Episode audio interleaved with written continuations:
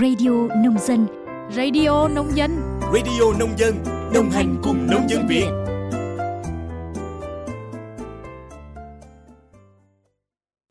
Biên tập viên Minh Quân xin kính chào quý vị và các bạn thính giả của Radio Nông Dân. Quý vị và các bạn đang nghe bản tin nhịp sống nông thôn mới.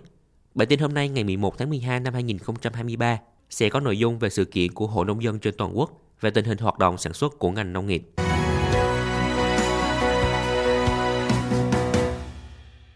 Mở đầu bản tin là một số hoạt động của Hội Nông dân trên toàn quốc. Mới đây, Hội Nông dân thành phố Hà Nội tổ chức phiên giao dịch giới thiệu quảng bá tiêu thụ nông sản năm 2023 tại huyện Ba Vì. Sự kiện có sự tham gia của 15 ngành hàng với 35 sản phẩm nông nghiệp an toàn, sản phẩm ô cốp của các xã, thị trấn trên địa bàn huyện Ba Vì và một số địa phương khác của Hà Nội như Quốc Oai, Thạch Thất và thị xã Sơn Tây. Phiên chợ là sự kiện thường niên của Hội Nông dân thành phố Hà Nội nhằm quảng bá, giới thiệu nông sản của thành phố với người dân địa phương và khách hàng khắp cả nước. Ngoài ra, đây cũng là dịp để các doanh nghiệp, hợp tác xã, cơ sở sản xuất và các hộ nông dân sản xuất kinh doanh tại Hà Nội và các tỉnh thành lân cận được gặp gỡ, giao lưu và học hỏi lẫn nhau. Từ nay đến hết ngày 13 tháng 12, khách tham quan vẫn có thể đến phiên chợ tại thôn Đông Cao, xã Thụy An, huyện Ba Vì, thành phố Hà Nội. Cũng trong tuần qua, Hội Nông dân tỉnh Thừa Thiên Huế vừa tổ chức hội trợ con giống cho hội viên nông dân trên địa bàn. Cụ thể, tổ chức hội để trao hội trợ 56 con lợn giống móng cái cho 28 hội viên nông dân ở xã Bình Tiến, thị xã Hương Trà và xã Lộc An, huyện Phú Lộc. Tổng giá trị hội trợ là 98 triệu đồng. Phát biểu tại buổi trao hội trợ con giống, Chủ tịch Hội Nông dân tỉnh Thừa Thiên Huế ông Nguyễn Chí Quang cho biết, đây là hoạt động để giúp hội viên nông dân tham gia xây dựng mô hình phát triển kinh tế, tiến tới xây dựng phát triển các chi hội, tổ hội nông dân nghề nghiệp. Sau khi nhận lợn giống, các hội viên nông dân sẽ được cán bộ hội nông dân tỉnh hướng dẫn cách làm chuồng trại và chăm sóc vật nuôi để cho hiệu quả kinh tế cao nhất. Còn tại Đà Nẵng, Hội Nông dân thành phố vừa tổ chức phiên chợ nông sản và sản phẩm ô cốp năm 2023 với chủ đề Kết nối cung cầu, đẩy mạnh phát triển sản phẩm ô cốp tại quận Cẩm Lệ. Phiên chợ có quy mô 27 gian hàng, trưng bày nhiều sản phẩm ô cốp đạt chuẩn 3 sao, 4 sao và những mặt hàng nông lâm thủy sản có chất lượng cao. Đây là sự kiện nhằm chào mừng thành công Đại hội đại biểu Hội nông dân thành phố lần thứ 9, nhiệm kỳ 2023-2028, tiến tới Đại hội đại biểu toàn quốc Hội nông dân Việt Nam lần thứ 8, nhiệm kỳ 2023-2028, hưởng ứng cuộc vận động người Việt Nam ưu tiên dùng hàng Việt Nam năm 2023.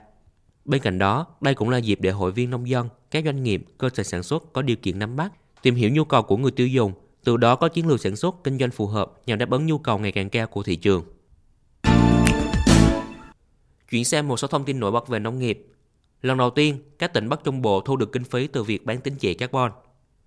Trong năm 2023, Bộ Nông nghiệp và Phát triển Nông thôn đã chuyển nhượng 10,2 triệu tấn CO2 vùng Bắc Trung Bộ cho Ngân hàng Tái thiết và Phát triển Quốc tế, gọi tắt là IBRD. Từ nguồn này, Quỹ Bảo vệ và Phát triển rừng Trung ương nhận được 51,5 triệu USD từ quỹ carbon thông qua IBRD. Sau khi chết cho các khoản chi theo quy định, Quỹ Trung ương điều phối hơn 49 triệu USD cho 6 tỉnh trong khu vực Bắc Trung Bộ. Trong đó, tỉnh Quảng Bình chuyển nhượng hơn 2,4 triệu tấn CO2 được chi trả khoảng 235 tỷ đồng trong giai đoạn 2023-2025 Riêng trong năm nay, Quảng Bình sẽ nhận được 82,4 tỷ đồng. Số kinh phí trên sẽ được tỉnh trích cho quỹ bảo vệ và phát triển rừng, chi trả cho các đối tượng hưởng lợi theo các nội dung, hỗ trợ các hoạt động lâm nghiệp để giảm phát thải khí nhà kính, hoạt động đóng góp trực tiếp cho giảm phát thải khí nhà kính, hoạt động hỗ trợ phát triển sinh kế, công tác quản lý. Ngày mai, 12 tháng 12, trong khuôn khổ Festival Quốc tế ngành lúa gạo Việt Nam tại tỉnh Hậu Giang, lãnh đạo chính phủ sẽ chính thức công bố đề án 1 triệu hecta lúa chất lượng cao và phát thải thấp gắn với tăng trưởng xanh vùng đồng bằng sông Cửu Long. Cụ thể, trong giai đoạn 1 từ 2024 đến 2025, các địa phương sẽ tập trung củng cố các diện tích đã có của dự án chuyển đổi nông nghiệp bền vững tại Việt Nam, tương đương 180.000 hecta. Trong giai đoạn 2 từ 2026 đến 2030, diện tích trên sẽ mở rộng thêm 820.000 hecta. Mục tiêu của đề án là hình thành 1 triệu hecta vùng chuyên canh lúa chất lượng cao theo chuỗi giá trị, áp dụng các quy trình canh tác bền vững nhằm gia tăng giá trị, phát triển bền vững của ngành lúa gạo, nâng cao hiệu quả sản xuất kinh doanh, thu nhập và đời sống của người trồng lúa. Ngoài ra, đề án còn nhằm mục tiêu bảo vệ môi trường, thích ứng với biến đổi khí hậu và giảm phát thải khí nhà kính, góp phần thực hiện các cam kết quốc tế của Việt Nam hướng tới mục tiêu phát thải ròng bằng không năm 2050. Từ ngày 30 tháng 12 năm 2023 đến ngày mùng 5 tháng 1 năm 2024, lễ hội Hoa Sa Đéc sẽ diễn ra tại thành phố Sa Đéc, tỉnh Đồng Tháp. Với chủ đề Tình đất tình hoa, lễ hội sẽ diễn ra nhiều hoạt động đồng hành như hội thảo khoa học, hội thi thời trang, hội thi ảnh, thi tìm hiểu lịch sử, phiên chợ hoa kiển, triển lãm ảnh đá chủ đề, tour du lịch trải nghiệm.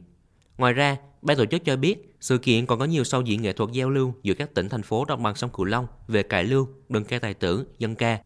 Theo Phó Chủ tịch Ủy ban Nhân dân tỉnh Đồng Tháp, ông Huỳnh Minh Tuấn, sự kiện sẽ giúp nâng cao chuỗi giá trị ngành hoa kiển, kết hợp với phát triển du lịch, tạo điều kiện để mọi người dân đều được thụ hưởng lợi ích từ làng hoa. Qua đó, lễ hội sẽ góp phần quảng bá hình ảnh làng hoa Sa Đéc, tạo thêm nhiều điểm nhấn, thu hút với du khách trong và ngoài nước đến tham quan, trải nghiệm trong dịp lễ hội và cận Tết. Sau đây là một số thông tin dự báo thời tiết. Theo Trung tâm Dự báo Khí tượng Thủy văn Quốc gia, từ đêm nay ngày 11 tháng 12, khu vực Bắc Bộ và Bắc Trung Bộ có mưa rào rải rác, có nơi có dông, vùng núi cục bộ có mưa vừa, mưa to. Trong những ngày tới, hình thái thời tiết phổ biến của miền Bắc và Bắc Trung Bộ là nhiều mây âm u, có mưa vài nơi và tràn sương mù, đến trưa trời hưởng nắng. Từ Trung đến Nam Trung Bộ, Tây Nguyên và Nam Bộ đều có nắng. Trong nhiều ngày tiếp theo, Bắc Bộ và Bắc Trung Bộ được dự báo sẽ có nhiều biến động về thời tiết nhất khi nước ta sẽ đón một đợt không khí lạnh có cường độ mạnh, gây ra rét đậm. Trong đó, tại Bắc Bộ, từ đêm ngày 12 đến ngày 13 tháng 12 có mưa, mưa rào rải rác và có nơi có dông. Riêng vùng núi cục bộ có mưa vừa, mưa to, đêm và sáng trời lạnh. Từ ngày 16 đến ngày 17 tháng 12 có mưa rải rác. Từ ngày 17 tháng 12 có khả năng trời chuyển rét. Còn tại Bắc và Trung Trung Bộ, từ ngày 17 tháng 12 có mưa, mưa rào rải rác và có nơi có dông. Ở Bắc Trung Bộ từ ngày 17 tháng 12 có khả năng trời chuyển rét.